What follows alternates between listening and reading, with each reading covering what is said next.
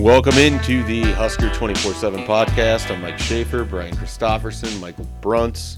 We are now officially a week behind one of the most exciting, riveting signing days of all time. Gentlemen, have you recovered from what was a real slog to get through last Wednesday with all of Nebraska's signees? Yeah, have you caught up on your sleep from all that Demarion Houston coverage? Yeah, yeah. I uh, I think that I am. I think I'm good to go. I think I am. Uh, I think I'm here. I think I'm ready. Uh, I was not prepared on Monday for uh, just trying to have a you know met some people for lunch. Not really planning on looking at my phone the whole time, and then the noon hour just gets blown to hell with all of the news that uh, was rolling in on a Monday in February. So uh, we we got actually something to talk about this week, which sometimes these these podcasts are a little bit hard post signing day, pre spring practice. That's the way it always is. It feels like there's nothing, nothing, nothing, nothing, everything. Yeah, All at one hour. yeah, yeah. It was. Well, it was funny too because you're like, oh, they good. They got a transfer punter. That's going to be the news of the day, Which is big usually in like February. right? And then it's like, oh, Mike Dawson's moving on. And, oh, that was the next thing. I don't know what you're talking about. so You're talking about sp- the spring game kick time, obviously. yeah, spring game kick time was in there as It's a well. big deal, and it's officially sold out. Obviously, I mean that's a you know huge huge thing that I'm sure we'll highlight every week leading up to the spring game. Do we do we have any opening banter? Do we want to jump right into Mike Dawson and everything else? I, I'm just shocked that the Denver Broncos are apparently going to trade for Joe Flacco. I mean, I'm Yeah. still. If I seem a little off today, it's because I'm. Flacco Keenum QB I- battle. Yeah, I'm I- seething over here. I get it when you're you're Elway and your move last year was you got a guy who lost in the NFC Championship game. So this year you need a guy who's done it, who's gone the entire way. They don't want to wait for Nick Foles. It's time to go get Joe Flacco. And then and then they're going to follow that up with a Drew Lock draft pick. So you're going to have Joe Flacco and Drew Lock as, as the Broncos quarterbacks. What happens to Chad Kelly and Case Keenum? They're- well, apparently the scuttlebutt is, is that Keenum might be moving on to, to maybe the New York Giants. That actually makes a lot of sense. Yeah, it does. You put him with Pat Shurmur. Yeah, reunite them. Where's uh where's Foles going? Jacksonville? That would probably be the that would probably be the guess, right? Yeah. Um, I don't know. I honestly I don't I don't know where he kind of fits better than he does now. It's a weird deal. I got to tell you, I was watching the Alliance of American Football this weekend, just checking out the quarterback play, wondering if, if there was an option somewhere in there for Denver. and uh, I'm still going to be watching with that in mind. Did you did you actually watch any of the games? I, I watched San Antonio and uh, um, The Saturday night one. San Diego, yeah. Yeah. I apparently don't have CBS Sports Network, I found out, which was disappointing. Yeah, considering all of the games and sometimes the Mountain West games that appear on there. Yeah. I know you're a big uh, Tedford guy, big Fresno State watcher. That's got to mm. be difficult for you. Well, I mean, I, I had it, and then it was gone. Like, I, I had it in the fall. So now you need to, to change out, which you've been discussing anyways, to change out your cable package and find one that has CBS Sports. Yeah. You're just doing a hard search on what streaming services offer CBS Sports Network. I that was actually a, a concern of mine, especially getting into football season. I love I love the late night Mountain West kick. You want me to I be a that. you want me to be an a company guy right now? Yes. If you have CBS All Access, you get CBS uh, Okay. coverage of the AAF, Okay. so you can you can watch that. That's good to know. So I only watched like two minutes, but from what I gather, apparently quarterbacks can just get lit up in this league. Yes, Is that right? yeah, happened a couple of times. Yeah. Uh, other, you know, real big takeaways I had from watching parts of three out of the four games, and, and not just parts. Like I mean, pretty much three fourths of three out of four games.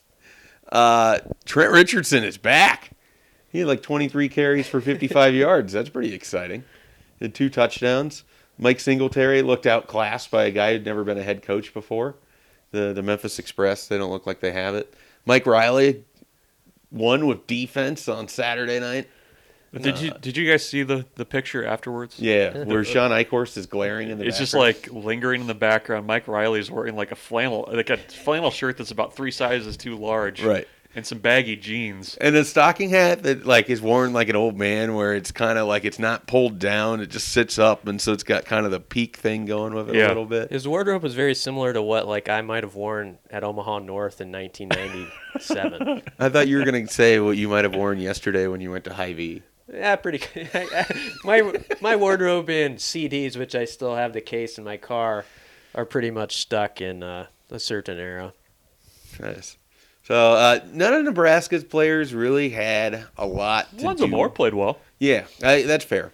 I, I was thinking more so the Stallions, who ran into the Hot Shots, which are clearly the class of the league, uh, where Kieron Williams plays safety for them. I, I was I have to say that I was I was close to muting you during your hot shots talk. like I was real close on Twitter. You just weren't impressed by it? It was it was a steady a steady drumbeat of hot shots talk that I wasn't ready for. Yeah. And it was That's like beyond like a guy going on an NBA it, Twitter rant. it was I like NBA Twitter in the middle of the World Series type thing. To be fair, 90% of it was aimed at Jack Mitchell I understand. because he, he wanted to go back and forth, and then his team just didn't show up for the game. Yep. So I think I encouraged it then too because I sent a link of somebody's power rankings that had the hot shots atop the list after week one, which I like that somebody spent the time to do that. not just somebody, CBS Sports. Yeah, are one of ours. You guys got to be all in. It's part of the company. Yeah. If you want to get those blue blazers from the Super Bowl, you need to be more company. I'm disappointed none of you guys offered any thoughts on my mystery hat. We had these mystery Yeah. hats, and I got a Spurs one. You got the best out of the group, I think. You know what? I was going to bring it over and give it to one of you, and then as I was leaving, I was like, "Eh, I'll put it on my head." I still could give it to you, but if you're like me, once it goes on somebody's Yeah. head, it's, your hat. You're not taking that. Would you take a hat that's been on Okay, somebody's do I have to put the stupid Redskins hat on now?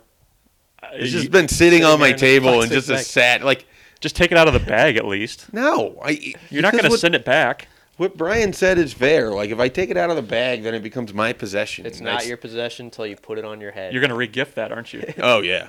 I just gotta find somebody who wants a. There's got to be a listener who's a Redskins hat. Redskins fan. Maybe Steve Spurrier of the AAF wants it from his uh, great time there in Washington. Maybe so. What's your ruling on a hat? Would you put a hat on, or would you take a hat if you really liked it from somebody if they said, "Hey, I just wore it like one time." They're a very clean person, but they've worn it one time for 60 minutes. No. I wouldn't. Um, either. You, you may as well take their underwear from them. It, So it depends on the situation. Like I wouldn't keep the hat, but if it was like a, you know, I've done it where I've gone golfing and we have like a themed costume to it, and Okay. someone's loaning me a hat for that specific thing. Brunson's pissed over here. Anti Bluetooth speaker. What kind of themed costumes were you guys wearing on the golf course? Like, to is think it like what a it was. sorority party? What we did was Is it golf uh, pros and Uh, it's a, a benefit Tennis? golf outing in Columbus, or had been running every Oh. year. And the guy who the benefit was for used to run the the Pop Warner football thing, and so it was a uh, Columbus area youth midget football hat. Mm-hmm. Uh, the rest of my teammates were generally wearing their midget football jerseys from when they played. nice? Uh, mine did not fit from seventh grade anymore, so I had to opt for the hat in order to, to fit with what my, my team had. Did you have like the there. cool like 1987 Miami Hurricanes look where you could have like cut it and had it at the? Um, Yeah. I was on I was on the Huskies where it had like the the you know half jersey pretty much, Yeah. which is great when you're in Pop Warner and all those abs that everybody have. Um, and then I was on the Raiders, and at that point they they had gone to the really like lengthy like everybody had super long jerseys and they were the they were like an entirely different material. It like switched in the time in which I played. It was uh, the really cheap, you know, kind of gritty Yeah. jersey type, and then it switched to like the smoother, nice type. If I could make one uniform change to college football, I would allow the guys to cut their jerseys again because I just it was so ridiculous, but also Yeah. funny to me. It, it like- somehow made them look tough. Yeah. Well, I mean the guys, they're proud of their abs. I get Yeah. it, but Yeah. No, I, anyway, that was uh, interesting. You know, we we got all over there. Started with Joe Flacco and ended with abs. yeah. some ab talk. Yeah. Should we uh should we get into some Husker Husker talk? We're at ten Look- min's look at- now. I, I threw it out there. Okay, you want to start with. Mike Dawson? Let's start with Mike. Well, do you want to start with the spring game? Is one o'clock the best time? Uh, I like it. It's on TV. I was rooting for 8 a.m. Just get it started, get it over with. I believe that's Masters weekend, isn't it? Yeah, it is. Yeah, I, I don't want to spend any more time at that stadium than I have to on that Saturday. So, Well, you'll be there till about four. eh, four, four seems late. Games at one, games get over at three. Post game probably doesn't even start until 3:30. Yeah, we're out of the moving day equation that weekend. Yeah. In Augusta. Yeah, One of us could just have it playing in the press box. I'm sure it will be. Should do that. Um, so one o'clock we're okay with, but not ideal. Um, trying to think of Does the the fact that it sold out the second year in a row is that a thing to you? And by thing, like, are you- I was asked this on a couple different radio shows. Is that impressive to recruits from what you recall talking to people last year, or you know anything of that nature? I mean, it's impressive. It's something that Nebraska can certainly sell because I mean they sell the fan support angle pretty well. I think so. I mean, it's as much as it is. You know, we're around it every day, so it's kind of like, well, you know, of course they would, you know, sell it out. Like, I, I guess it's not a huge surprise. I think Right. I think outside of the Nebraska bubble, it probably resonates a lot more than it does. To me, I don't think it resonates a ton with recruits unless they actually see it. Because like if you're here and you see that there's eighty thousand right. people for a spring game, Right. Like I don't I don't know if it matters to a kid who doesn't come on the visit. I guess is what I'm getting at. Uh, as much as the idea of you know selling out 300. and- How many games are they at now? 60 something. Oregon was 350. Hmm. That was a couple years ago. Yeah. Yeah, they're like 367 or something like Yeah. that. So, I mean, I I think that actually probably works more, but the it's still impressive, like you said, and it still shows the commitment and the fervor of a fan base that coming off of you know back to back four and eight seasons. You're selling out spring games back to back years. So. Uh, and I also wonder if some of it just stems from the way that Frost has even talked about things or the way the season finished, where you know people weren't ready for that season to end because Nebraska had finally kind of hit their stride. Well, I think there's that, and I mean, look at all the other sports aside from volleyball. It's just, I mean, right now there's there's nothing to get that. They just had their first about. sub four minute mile. Well, okay. Wrestling is doing well. Look at our wrestling. Well, we don't want to talk about wrestling Number seven, but somebody over here mean, doesn't that- isn't everybody's- very impressed. Thinks there's only ten teams in the entire sport. Just saying, Big Ten's a little tougher. Yeah, I mean it's it's tough. There's no question. You know the silliest uh, thing with the spring game attendance when it first started, or was when television first started coming into play with spring games, where they're first appearing like on the Big Ten Network. And I wrote this probably a couple times, and then I realized how stupid it is. Like how this is like a big advantage recruiting wise that it's on television. I, I think about this. Do you think if you're a 17 year old kid who's or 16 year old kid who's got the world by a string, probably having a lot more fun of a weekend than we are. That uh, you're sitting around watching a lot of spring Um, football. I this is maybe breaking news to some people, but they don't even watch Nebraska's regular games for the most part. I so, know, but this was like a narrative for a few years, and it was one of the silly ones we put out there. uh, well, now we can jump into Mike Dawson. A little more uh, meat and potatoes with Yeah. this than spring game talk, I suppose. Were you? Uh, we'll start with this. If you were guessing which of Nebraska's assistants would be most likely to leave, was Dawson high on that list, or were you a little surprised that he was the first to to deflect, if you will, or defect? I think on the first first glance, I was surprised that it was Dawson, but when you kind of dig into why why he left and where he's going, I think it makes sense. I mean, there's so many connections with the the giant current giant staff and that Eagles staff that he was a part of.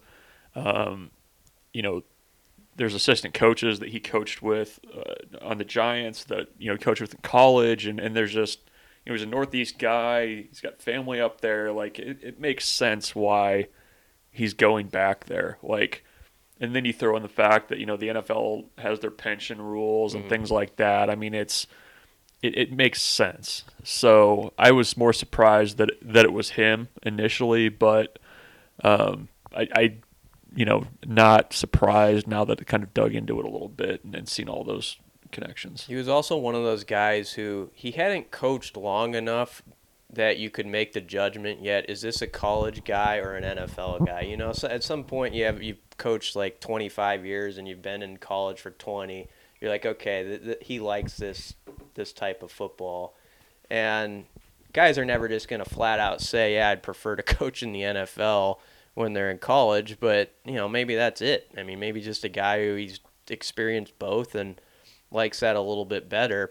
I mean, it, he was a he did recruit well. I mean, we'll see how those guys pan out. So it wasn't like this was a guy who he came here and he showed that he wasn't interested in recruiting or anything like that. You have to say, Recruited very well. I mean, he was one of the better guys in the class, or you know, coaches, and with Ty Robinson as the headliner. But um, so, you know, good for him.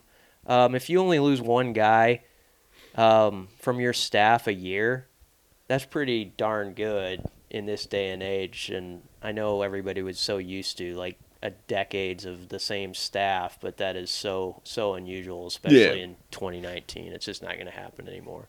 Yeah, I thought they'd get one more year where they were all together at Nebraska, and then, and I still think this. I think you're going to have some major pieces to replace next year in that staff, because I'm assuming success for Nebraska, and then some of these guys are just ready for more opportunities. And you think about it, it's pretty remarkable that an entire staff stuck together in a coaching transition and over a three-year period, where they saw, you know, both a ton of success and also were on the side of two sort of rebuilds at the beginning of of a thing. So uh, it, it's impressive that they've stuck together this long. I wouldn't have necessarily thought Dawson, but like Bruntz said as he was going through his explanation there, it all lines up. It all makes sense. Where makes sense too. I mean, he's very much a Northeast guy, and I'm sure he'll do well there. I I do think it's a blow for Nebraska in the sense that Dawson did a lot of recruiting in New Jersey, Massachusetts, Connecticut.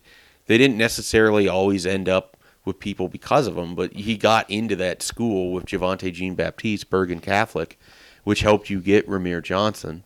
Uh, Casey Rogers is a direct result of his connections in Connecticut. Uh, they still have people on their staff that can recruit the Northeast that have connections to the Northeast, but it's not quite the same. And um, I'll be curious if if they lose a little of the momentum they've had going there, and then with the defensive line, not even so much the recruiting because I'm sure it'll be fine. I'm curious this next hire. They've got a kind of an interesting year ahead of them because you've got to get quite a bit out of Damion Daniels, and you've got some young guys that need to be ready to to help out. Right. And so it's a it's a developmental teaching kind of year, and whoever inherits that, you're gonna have some people looking at you for some real guidance on how to get better because they don't have a ton of finished products on that defensive line.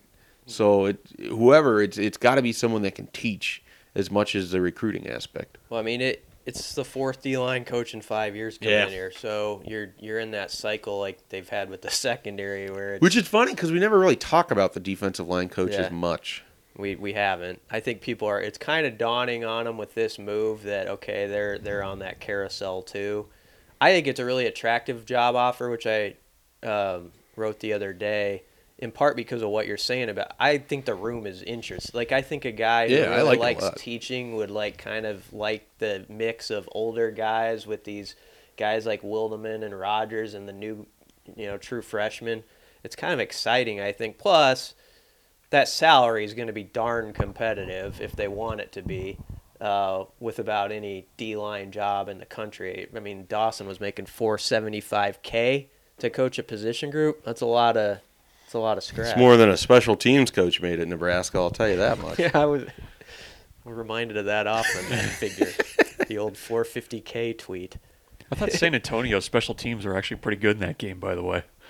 Yeah, is that where Bruce Read is, he at? No, he's not. Oh. but quick Man, you had me. I believe- I was all like, "Whoa." I believe that he is now at uh, Northern Arizona Okay. um, as their special teams coordinator after a quick stop through the CFL. Um, Just standing in front of banners off to the side on practice days. pretty much.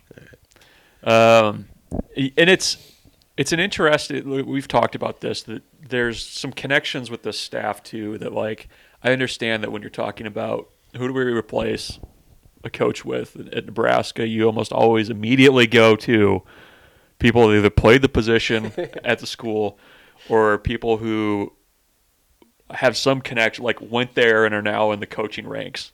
And John Parrella's name obviously popped up first.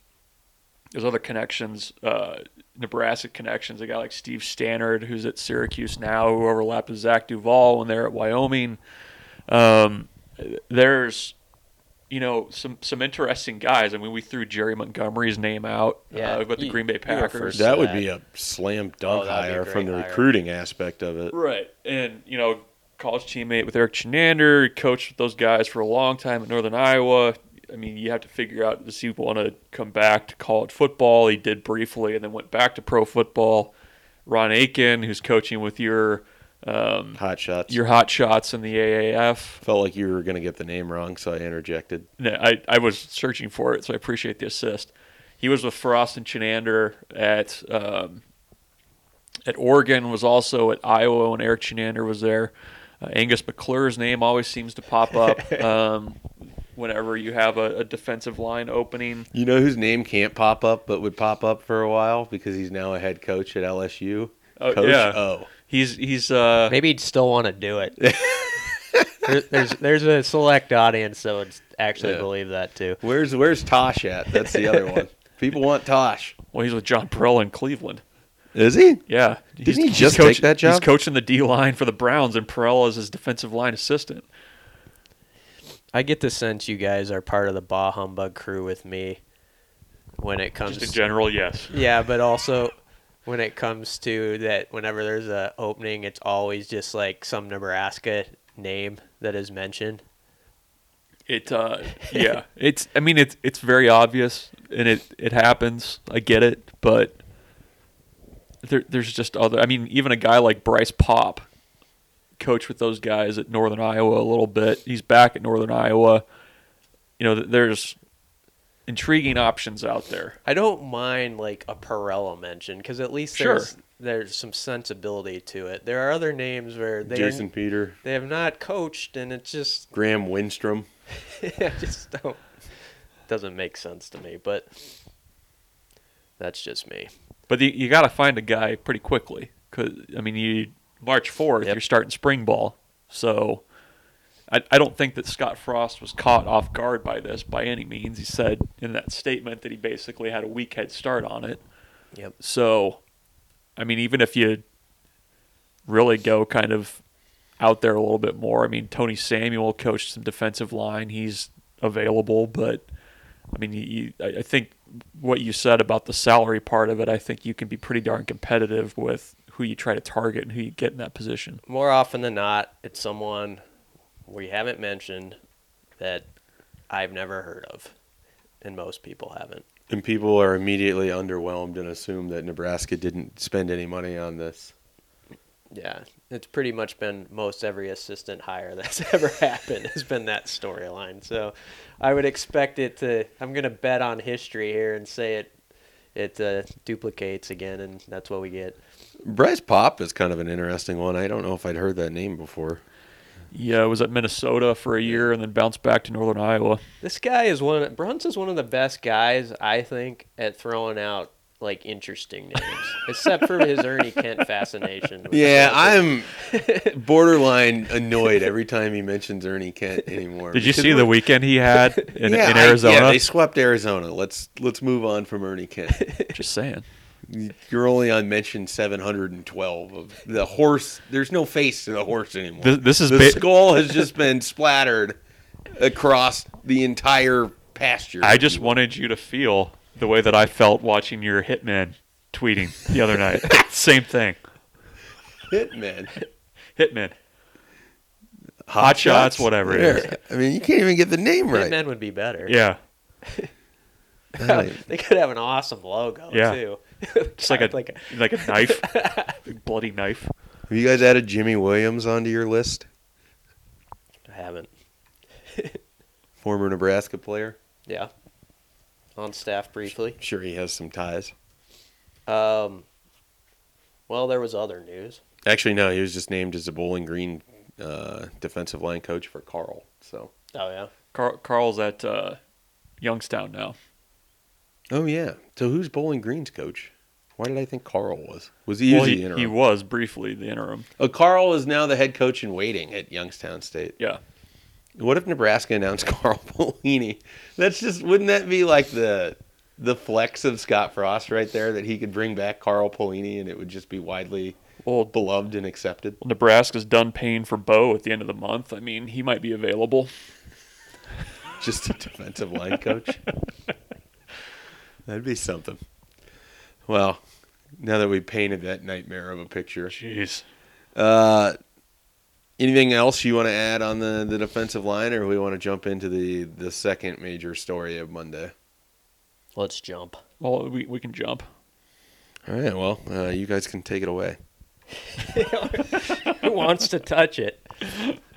Well, Maurice Washington. Obviously, everybody is talking about that situation. It's a, it's one of those ones where you can only say so much. So I think that's why we've waited to this point. Because I mean, you kind of have to let the, the legal process work itself out, see what, the, you know, is the conclusion, and then people can say what they want. So right now we're in that mode from where we're at. You just put out what you know, and it was obviously a story broken out in the Bay Area, um, and uh, it was bad. I mean, regardless of what happens, it was sure a bad headline day for Nebraska on Monday. I mean, whatever um, comes out of it. Um, you're getting a really, really some tough words attached to your school and your program on Monday, splashed across a bunch of national sites. So I would say this is probably the first. It's going to be the first very difficult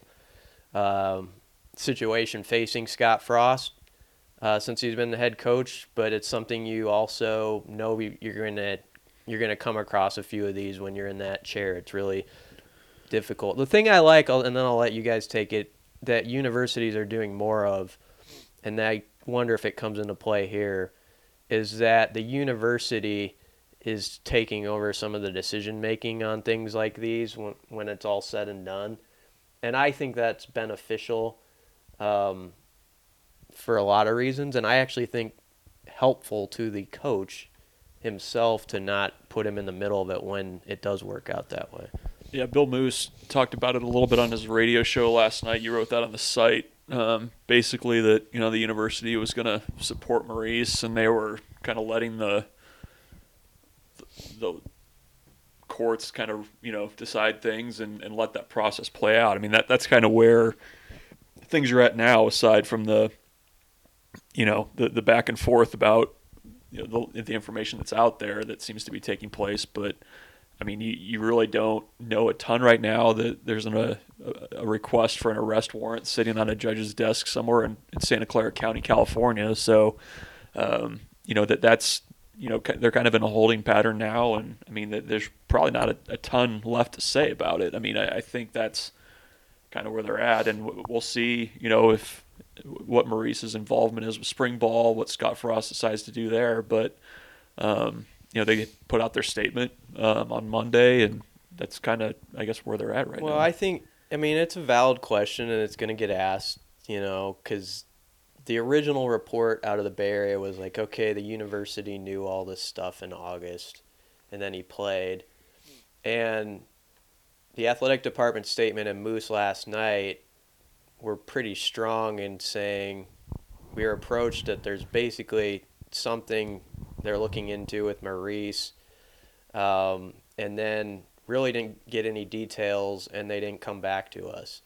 Now people can make what they will of it and say, well, of course somebody knew or whatever, but that that people can just decide. I mean, that, that that's what the University of Moos has said is that we didn't really know what the specifics were, and um, now we're learning about the charges basically, and you know, looking into it, and they've told Maurice to cooperate, which they say he is with the investigation. So, you know, it'll be something that's going to play out over the next weeks, maybe even a couple months. Still, you never know how long it those wheels are going to spin when it comes to the court. So Yeah, I uh, generally just have learned to view these things with a lens from a pretty far away uh, perspective, I guess, because what's going to happen is going to happen. The immediate rush to judgment and argument and opinions on it is somewhat baffling because it's so early in what could be a drawn out situation, too.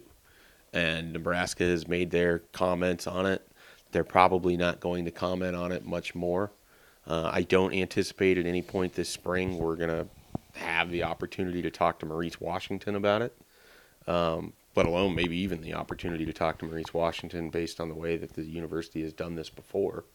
So I'm not saying that people shouldn't discuss it, but the tones in which people have already discussed it is fascinating to me because there's it's so it's in such an infancy of, of where this thing is going to go. So we don't really know what it means for Nebraska. And I think for me, the easiest way to to view it is to just assume that it's status quo in terms of Maurice Washington's status and likelihood to play in 2019. yeah, I think that's I think that's fair until until you hear otherwise. That's that's the way it is. Um, and I mean, this is this is part of when you have a not specific cases like this, but when you have a roster of 150 to 160 people aged 18 to 23 one of the hardest parts of that job is always going to be everything that is brought to your desk off the field hundreds of things we don't even know about small things middle sized things big things that a coach has to think about try to get to sleep on within it, it in his head. I mean it's that's some of the Husker coaches who have been here before, um, and anybody at a major program, that's where it takes a real special type of uh, leader and mindset to actually be the captain in that chair because it is that's to me the hardest part of the job is that at some point there's always going to be a few like major decisions you have to make that affects people's lives and and uh, you know how your program is viewed, and that's that's that's that's where I guess you earn the the big dollars. Yeah, yeah, absolutely. From that, do we want to jump into uh, recruiting a little bit based on? Uh, was there anything out of the Super Six? We do the media Super Six every year. We kind of talked about our own a little bit. We didn't go individually through it. But was there anything out of the media Super Six that caught your eye? Or was it pretty much as you would expect? I'm calling it up. I want to look at the votes again. Uh, what we have here is a Super Six composite. Wan'Dale Robinson was number one, Bryce Benhart two, Noa Pola-Gates three, Jackson Hanna four, Nick Henrich five, Ty Robinson six. The sleeper was a three-way tie of Ethan Piper, Rahmir Johnson, and Jimmy Fritzsche, I believe. It's a pretty good list. Yeah, I, I mean, I think that that's kind of the consensus. In some order, those six guys would be the, the consensus that people would view it. Wasn't the same as I think any of our list, but for the most part, we had most of those guys, and then, uh, you know, maybe a different person here or there. But as I've kind of been writing throughout this week, I mean, I thought it was hard to just cap it at six people. I went nine deep with what I considered, uh, and then I think this class to me really kind of rolls 15, 16 deep in terms of guys that I feel pretty confident can be contributors if things go right for them early in their career.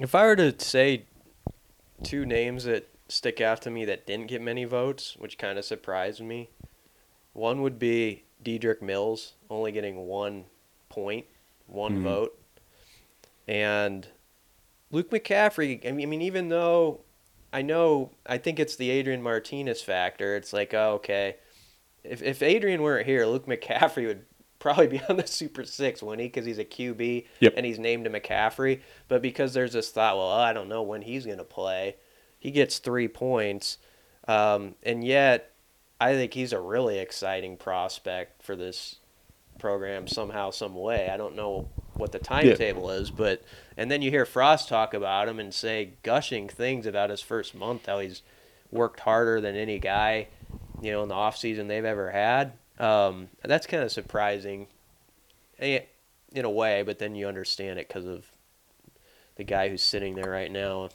leading the way at QB. Yeah, I I mean I like Luke McCaffrey a lot. I've somewhat been amused watching people try to talk themselves into him playing another position or that he's never going to take a snap uh, at Nebraska. I think he has the right mentality to approach this job. I think he knows full well what's in front of him with Adrian Martinez. I think he's going to redshirt and he knows that. And I know or not, I know, I think he knows he's setting himself up for what happens after Adrian Martinez more than anything and he needs that time. He's only been a starting quarterback one year uh, in his career, and so he's got a lot of development. He's very raw, uh, but he's got a ton of athleticism, and I think there's a reason that Frost and Verduzco targeted him as much as anybody in their group of quarterbacks they liked last year. So, you're, I think you're you're absolutely right. Um, I had him eighth overall in terms of the 26 guys in this class, uh, and he was you know, flirted a little bit with my Super Six as well. So, Ooh, um, well, flirting. yeah. so Hey, I, there. I'm with you there. Um, with Mills, I kind of get it. How though. you doing? I have a tough time putting junior college guys on this thing. Was Randy Gregory? w- Did we, We do the Super Six then? We didn't do the Super Six. Randy Gregory might have been on it because the other thing is when you get four years to play three, it's a little bit different than where I think Mills only has two years to play two.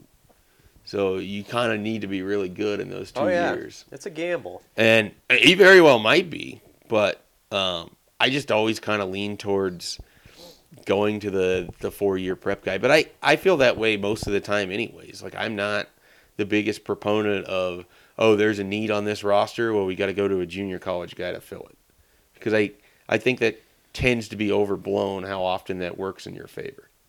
But it's neither here nor there. I I was more intrigued by people's sleepers in this group. And what constitutes a sleeper? Right, because I Rahmir Johnson would have been my sleeper, but I think Rahmir Johnson was a little bit underval like underrated anyways. Like Rahmir Johnson to me is like a borderline four star guy. Yep. And I, I I wouldn't consider him. I don't I don't think he's being he's being slept on, but not in the way that like A different version of it. right like Yeah. a Miles Farmer was my sleeper, who I think is going to be pretty good, and a guy that doesn't get a lot of run, doesn't get talked about. I mean, Jimmy Fritzsche obviously. Miles Farmer was number seven in overall points. Yeah. A lot of people are on the, the Miles Farmer train. Were they I, just, I didn't mean that were they just like, being cute though? Because Well, I there was accusations of people being cute. Um, Farmer also had two sleeper votes. You you were one of those. Um, the way I view it, and I mean everybody has different systems. I kind of divide the class into thirds, and to me, the sleeper that I would pick would come out of the bottom third of the class, if that makes sense. who was your sleeper? Mine was Ethan Piper. It's a good one. That's a good one. I probably cheated on mine. I had Jamie Nance. Yeah. I think he's in the middle of the class. He only had uh, he only had four points. Okay, so in maybe he qualifies. I I said this last week. I think he was a sleeper two months ago, and then he got talked Yeah. about so much he's not now. But And I think that's the same with Farmer too. If we would have done this in December, I think that Farmer would have been considered more of a sleeper at that time. Same with Nance. Uh, and now at this point, both of those. I mean, I had Nance at number five uh, for me. yeah, I think he's going to be. I honestly think people are going to leave the spring game and talk about Jamie Nance more than they ever probably expected going into it. I just think he's going to be a, a guy that jumps out to you right away because of his athleticism. You know who I think could be a good sleeper. Didn't get one vote. Is uh, Michael Lynn. Yep. He's uh, I mean, you never know with the football stuff who's gonna pick it up and who's not at this level, especially in the trenches. But he's such a sharp kid, and Frost has said he's like a thirty-some-year-old when he talks, and he is. I mean, he runs a business with his brother since he was like, and he's lived by himself since he was fifteen years old. So he's just he's like probably more responsible than most of us at this table. Maybe not Bruntz, but probably me and you, You, Schaefer. yeah. yeah. He'll he'll be interesting to follow though because he didn't didn't get offered by Colorado, and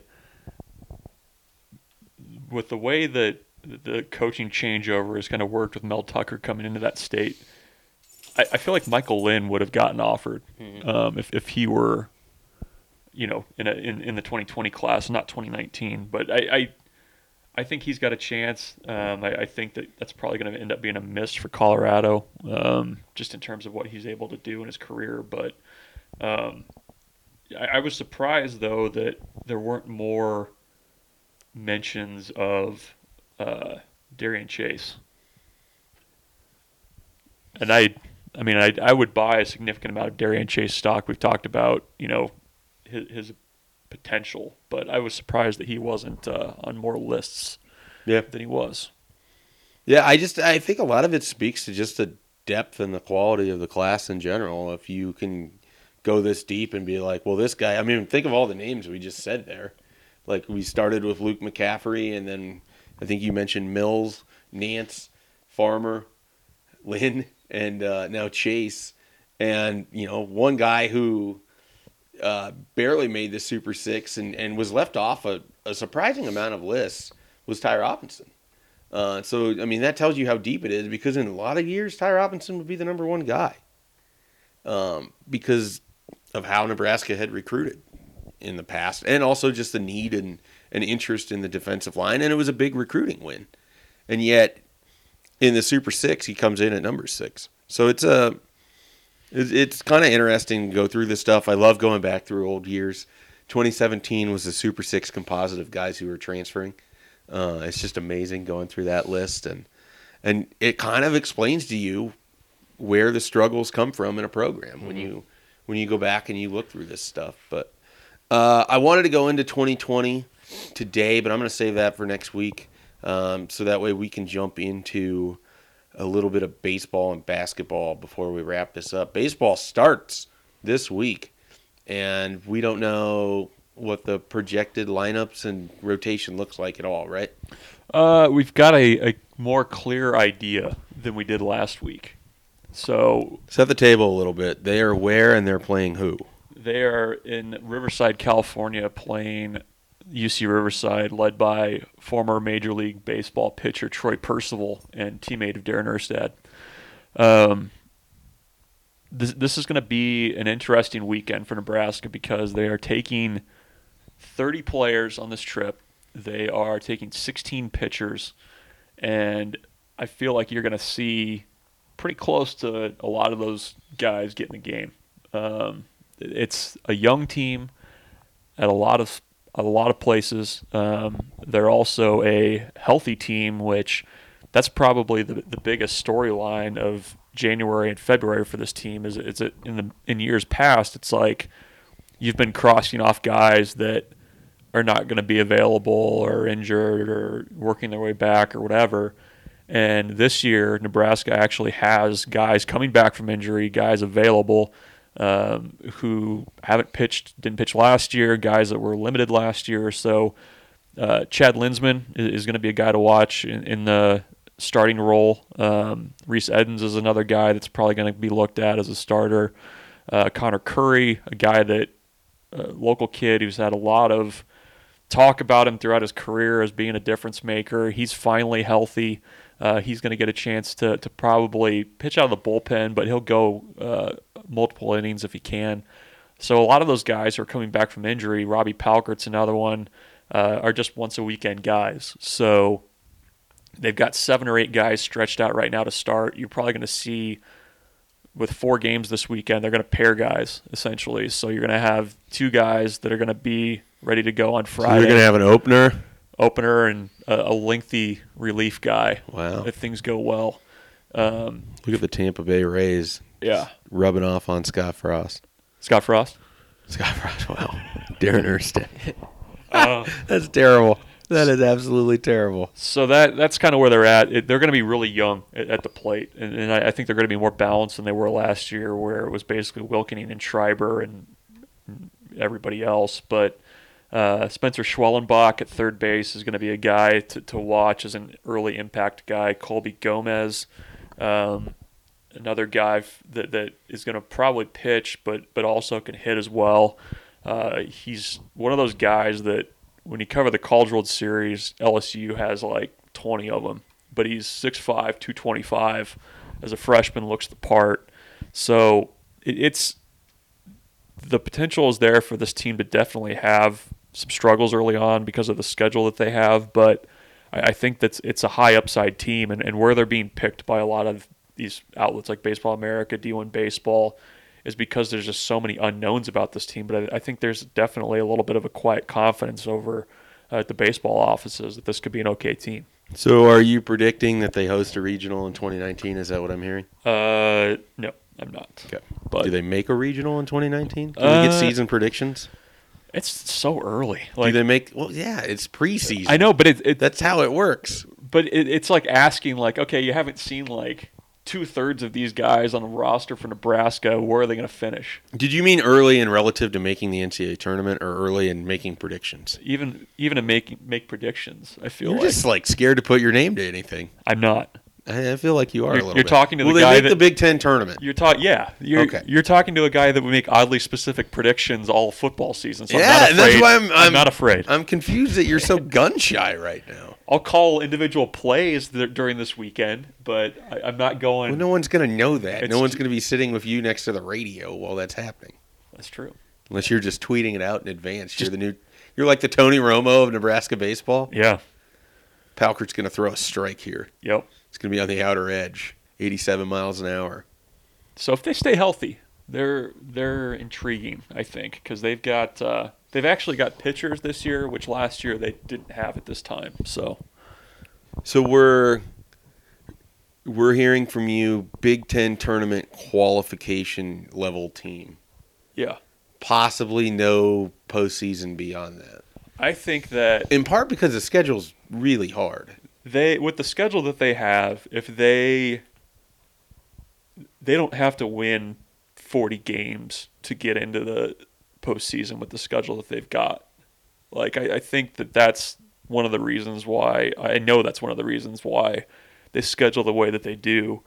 But um, you know the other part of that too is with the way the NCAA values early season games to help northern teams. You're you're better off going one and three against a team like Oregon State than you are playing and sweeping a team like a NAIA team like some Big Ten teams do. So You just have to deal with the perception of the record that some people right, right. just So I mean, it's it, it's gonna be tough. I mean, they play Oregon State for four next weekend, and then they've got a pretty tough tournament down in Texas where they're gonna see Mississippi State, Sam Houston State, and I forget who the third team is in that tournament, but Texas Tech, I think. Yeah, it's it's Texas Tech. Yeah. It's Texas Tech. hopefully people stay patient with the season. They won't. I mean, if you start two and seven against that schedule, so be it. I don't think people will be patient, but I think that this team does deserve patience because I, I, a lot of these young guys I think are, are pretty good players. You have talked me from when we initially talked baseball earlier in the winter, from like largely assuming that I wouldn't be much interested this year, to now there's enough tenets of that they're healthy. I'm kind of curious what the pitching looks like, and then more so than anything, they got a lot of guys that theoretically should bounce back from, you know, pretty ugly 2018s. Right. And so even if there's some positive regression in that regard, like they're going to be better. Yeah. And so I'm I'm intrigued in that. And a guy like Angelo Altavilla, honestly, I think could be a sneaky, really good player if it comes together. His sophomore year, he was very good. He's shown in summer ball and, and you know his time at Nebraska, he's probably closer to a 300 hitter than the 200. Right. The, the two, Yeah, that's that, 218 he's the main regression guy, but there's some other ones in there too. You have to remember he he had reconstructive surgery done on his face last year. Had to go to the hospital after he got hit in the nuts with a baseball. Got benched by his coach because he jacked a home run yeah, to the pimp- moon. he pimped a home run and got sent to the bench. I think it was worth it, in all honesty. But I'm Erstad and I have differing opinions on that, apparently. you guys know where I stand on bat flips. I'm for them. Okay. Uh, let's close the show with as depressing of a conversation as Nebraska basketball as we can have. Uh, and let's try to keep it under three minutes. they're they're favored tonight somehow. Oh, hey, look. That's uh, what, the Yeah. sixth time in the last seven games? I don't know how, but they are favored tonight still, and uh, I'll let you guys discuss it since you know I just talked a lot about baseball. I feel like they're going to win one of these two games this week. They're going to win at home against Minnesota or at home against Northwestern. So the next time we have this show, they will have a win. Because I'm willing to put my name to predictions, unlike some people wearing Cardinal hats right now. I'm willing to wear a hat that I got out of a random thing. BC is too, so it's- you're not even the only person at the table willing to do that. I know. Just saying. I think they're going to win against Northwestern and lose tonight. All right. Do you want a prediction, or do you want to say that it's too early for it? No, no, it's it's plenty. They're still favored by four in this game. The money that could have been made betting against Nebraska in this stretch. I mean, I'm sure there's people that have done it, but uh, It doesn't surprise me that they're favored in a way, even as bad as it's been, because Minnesota can be inept offensively sometimes when you watch them. So it they they depend on getting to the free throw it line. wouldn't stun me if Nebraska won an ugly game tonight. But I'm sort of like at this point, I've I've been saying for a few games now, except Purdue, they're gonna get it done this time. Yeah. I think they're gonna break through, and I'm I'm just I can't do it anymore. I'm gonna I'm gonna predict a Minnesota 70 to 67 win. Nebraska covers, but Minnesota wins. I think it's going to be a lot lower scoring than that. I don't know what the underline is, but I might look at that. I'm going to go with Nebraska 62, Minnesota 57. Total is 137 and a half. I feel like I should go under that. But I went under the last time these two teams played, and they played into the 80s. And they Well- shot a combined 700 free throws. And some old man in Minnesota was very fired up about that win. Amir Coffey uh, looked like Michael Jordan in that game. so It's worth noting, Bill Moos did uh, talk about Tim Miles last night on his radio show, and actually um, visited him and his staff last week. Said it was a good visit. His quote was, "I wanted to get a feel for what their thoughts were, and it was very helpful. And then just to encourage them and help them and embrace them." So that was Moos on the record on Miles. So he did go over there and have a sit down with just take the temperature of things. with the guys. Tonight, uh, tonight's game, you will see Tom Allen likely back in the lineup, starting lineup. No more Thor. They don't want to keep pushing that bench points number up. No more. Uh, probably no Nana tonight too, Yeah, um, that's going to be tough. with an them. illness. So you'll you'll see uh, if no no Nana means more Amir Harris and more Brady Heiman, who actually played the game of his career to this point against Minnesota um, in December. So maybe he just uh, is all up in R- Richard Pitino's kitchen. I'd like to see that. Anything else? Is that everything? That wasn't as sad of a basketball conversation as it could have been. It's sort of Did- like did- did you going guys- through stages of like Yeah. I think people have moved on to the acceptance stage of the season. I think that it's smart that we bury this at the end so people get to 97% of the podcast before they jump out. They're basically going to skip through the first ten minutes and then end. Why are they going to skip those? Those were great. Just saying. I like the breakdown that's out there from I get from people. There's some who are big supporters of the 10 minute banter, Yeah. and then there's others who are like, "Well, I moved right ahead over that." Well, it- it's just like the tweet we got the other day about too much hot shots on Twitter and not enough. Yeah, I uh, think that Big guy was talk. actually serious too. He was. He wanted us to only, you should only, every topic in your life should be about Nebraska football That's, with uh, family, with friends, and on Twitter. There's more people like that than we probably care to acknowledge. So, Oh, yeah. anyways, if all you want is Nebraska coverage, you can find it at Husker 24 7, and you True. can find it every single day because that's what we do. That's what the 24 7 stands for.